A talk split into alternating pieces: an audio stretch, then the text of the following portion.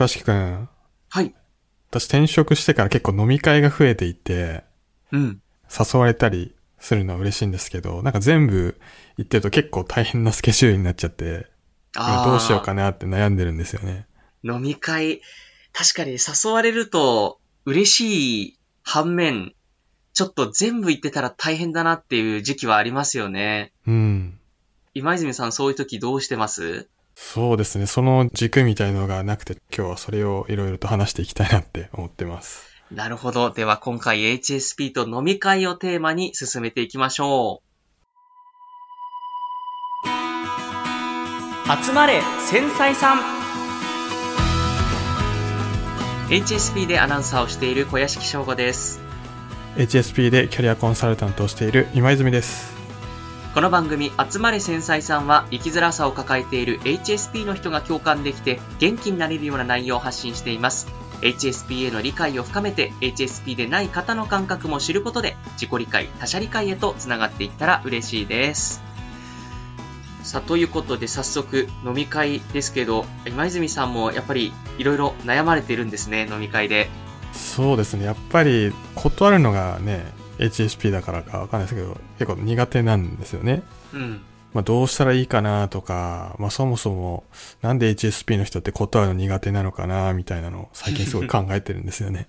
なるほど。確かに、断るのは、まあ、皆さんね、ちょっと苦手としている方が多いのかなっていう気はしますけど、特に HSP の方は苦手なのかなっていう気がしますね。うん。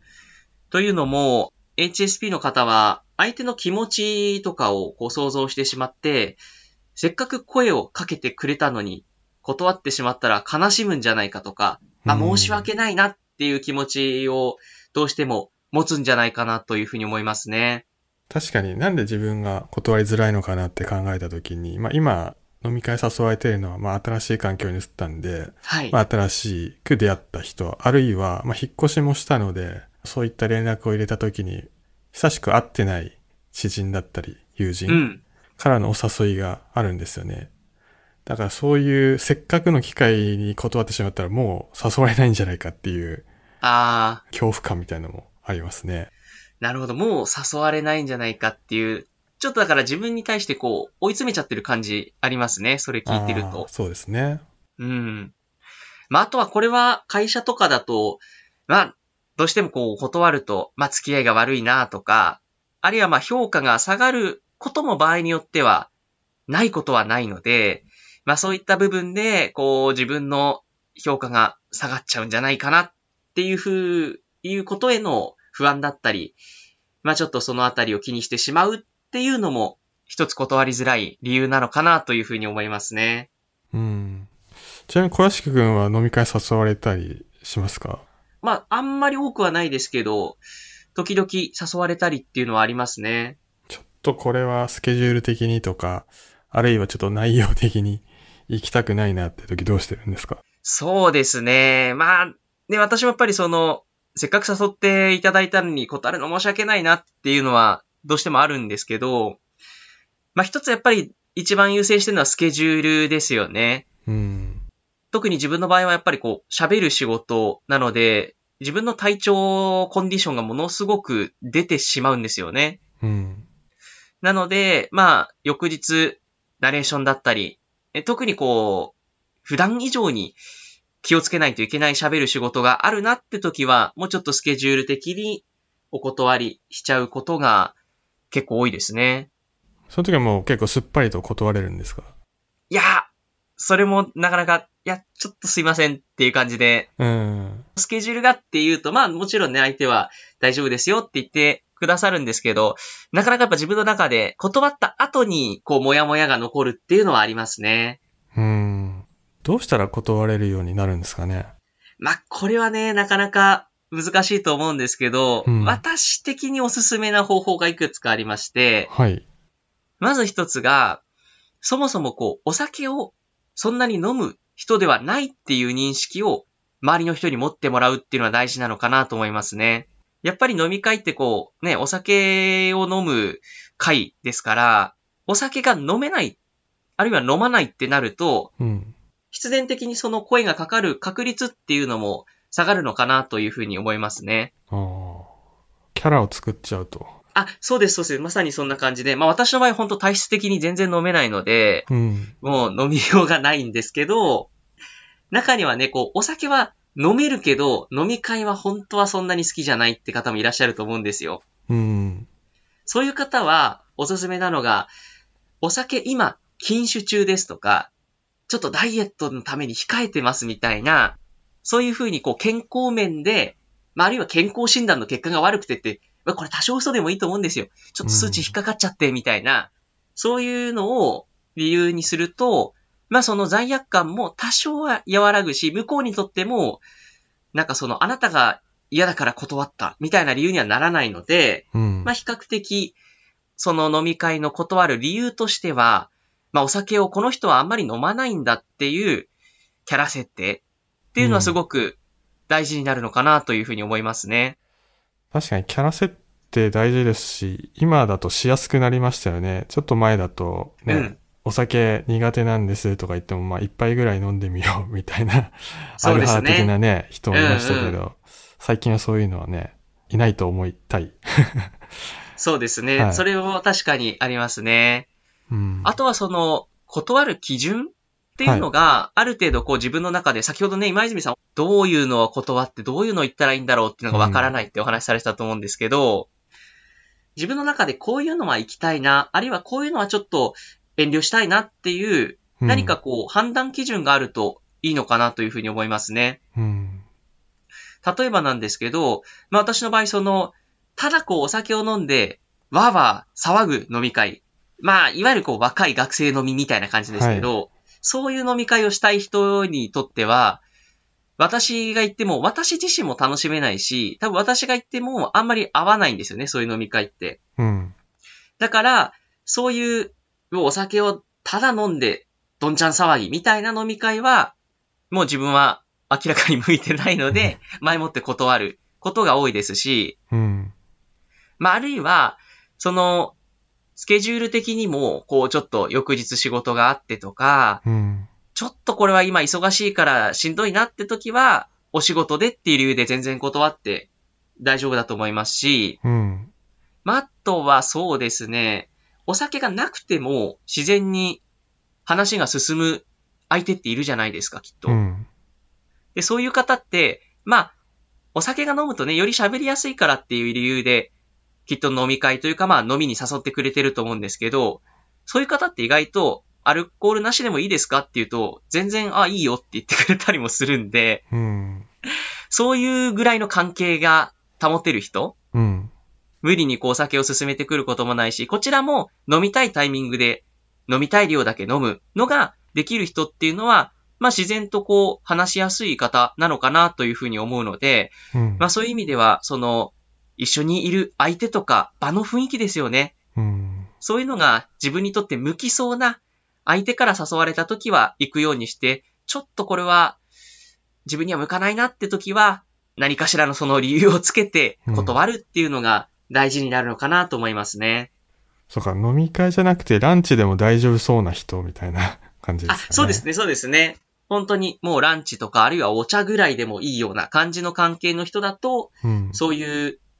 相手だとむしろね、その、あんまりこう飲み会っていうのを意識しなくてもいいし、逆にまあ断っても、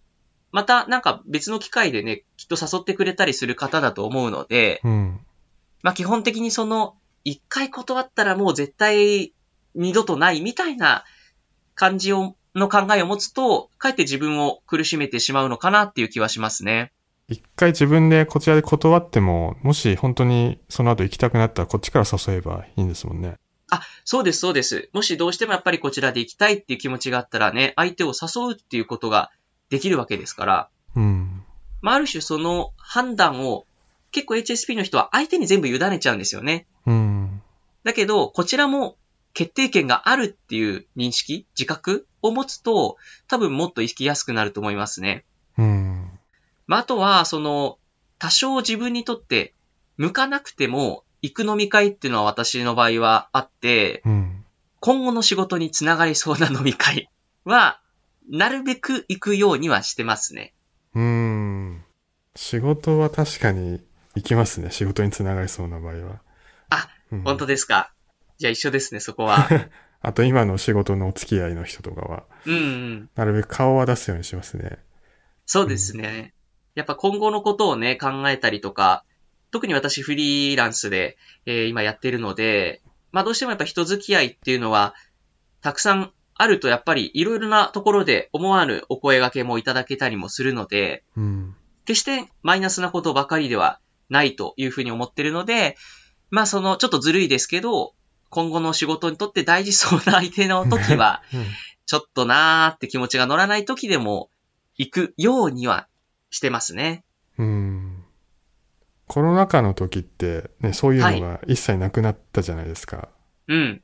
だからすごい楽だなぁと思ってて、それに慣れてしまったからなのか、前よりも飲み会に行く足がすごい重いんですよね。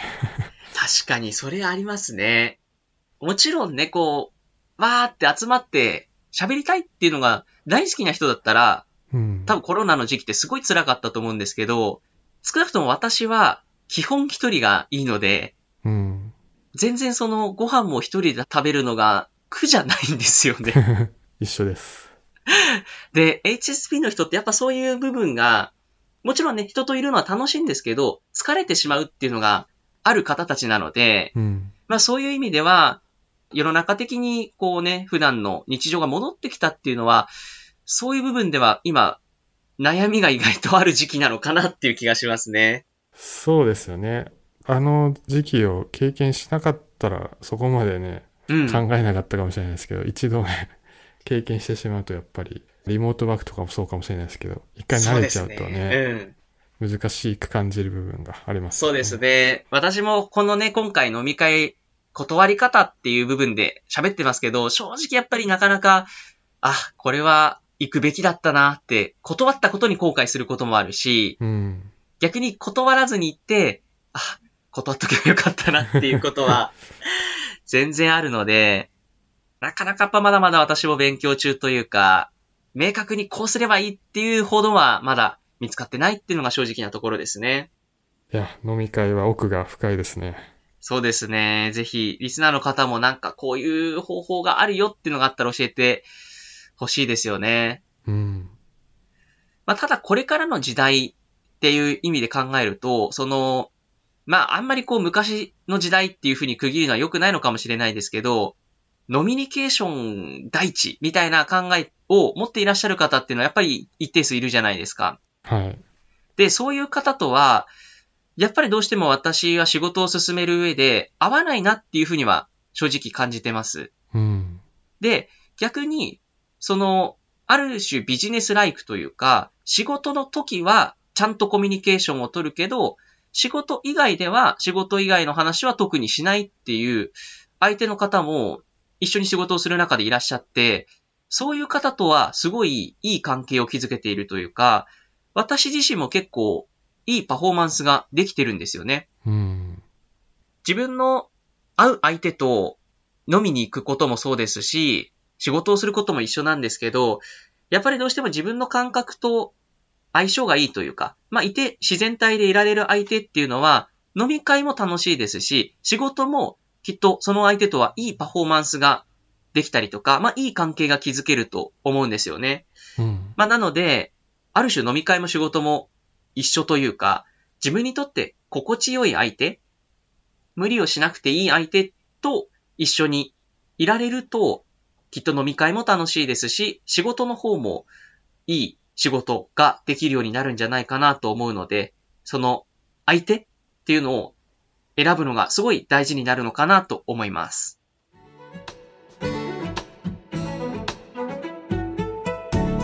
今日は HSP と飲み会。まあ、繊細さんは断るのが苦手というテーマでお送りしてきました。今泉さんどうでしたか？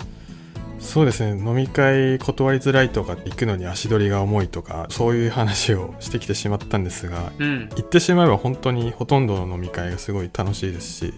うんまあ、。そういう席は個人的には好きなので、これを聞いてる、もし知人の方がいらっしゃいましたら、もう、あいつを誘うのはやめようとかは、なしでお願いします。はい。そうですね。何なんでしょうね。あの、飲み会の行くまでの足取りの重さって不思議ですよね。ね。何なんでしょう、ね、何なんでしょうね、あれ。はい。そこをむしろ私ちょっと解明したいですね。うん。行くとね、意外と楽しかったってこと多いんですけど、うん。なぜか行くまでがすごい足取り重いのは、ちょっとこれは HSP あるあるなのかわからないですけど、これから考えていきたいなと思います。はい。ということで、この集まれ繊細さんですが、X、旧 Twitter ですね。で、感想、メッセージを募集しております。ハッシュタグ、繊細ポットをつけて、ポスト、つぶやいてください。えー繊細は漢字、ポットはカタカナです。また番組概要欄の方にメッセージフォームの URL を記載しております。こちらからですと匿名でご投稿できますので、ぜひこちらもご活用ください。はい。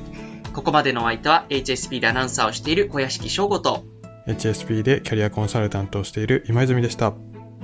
またここでお会いしましょう。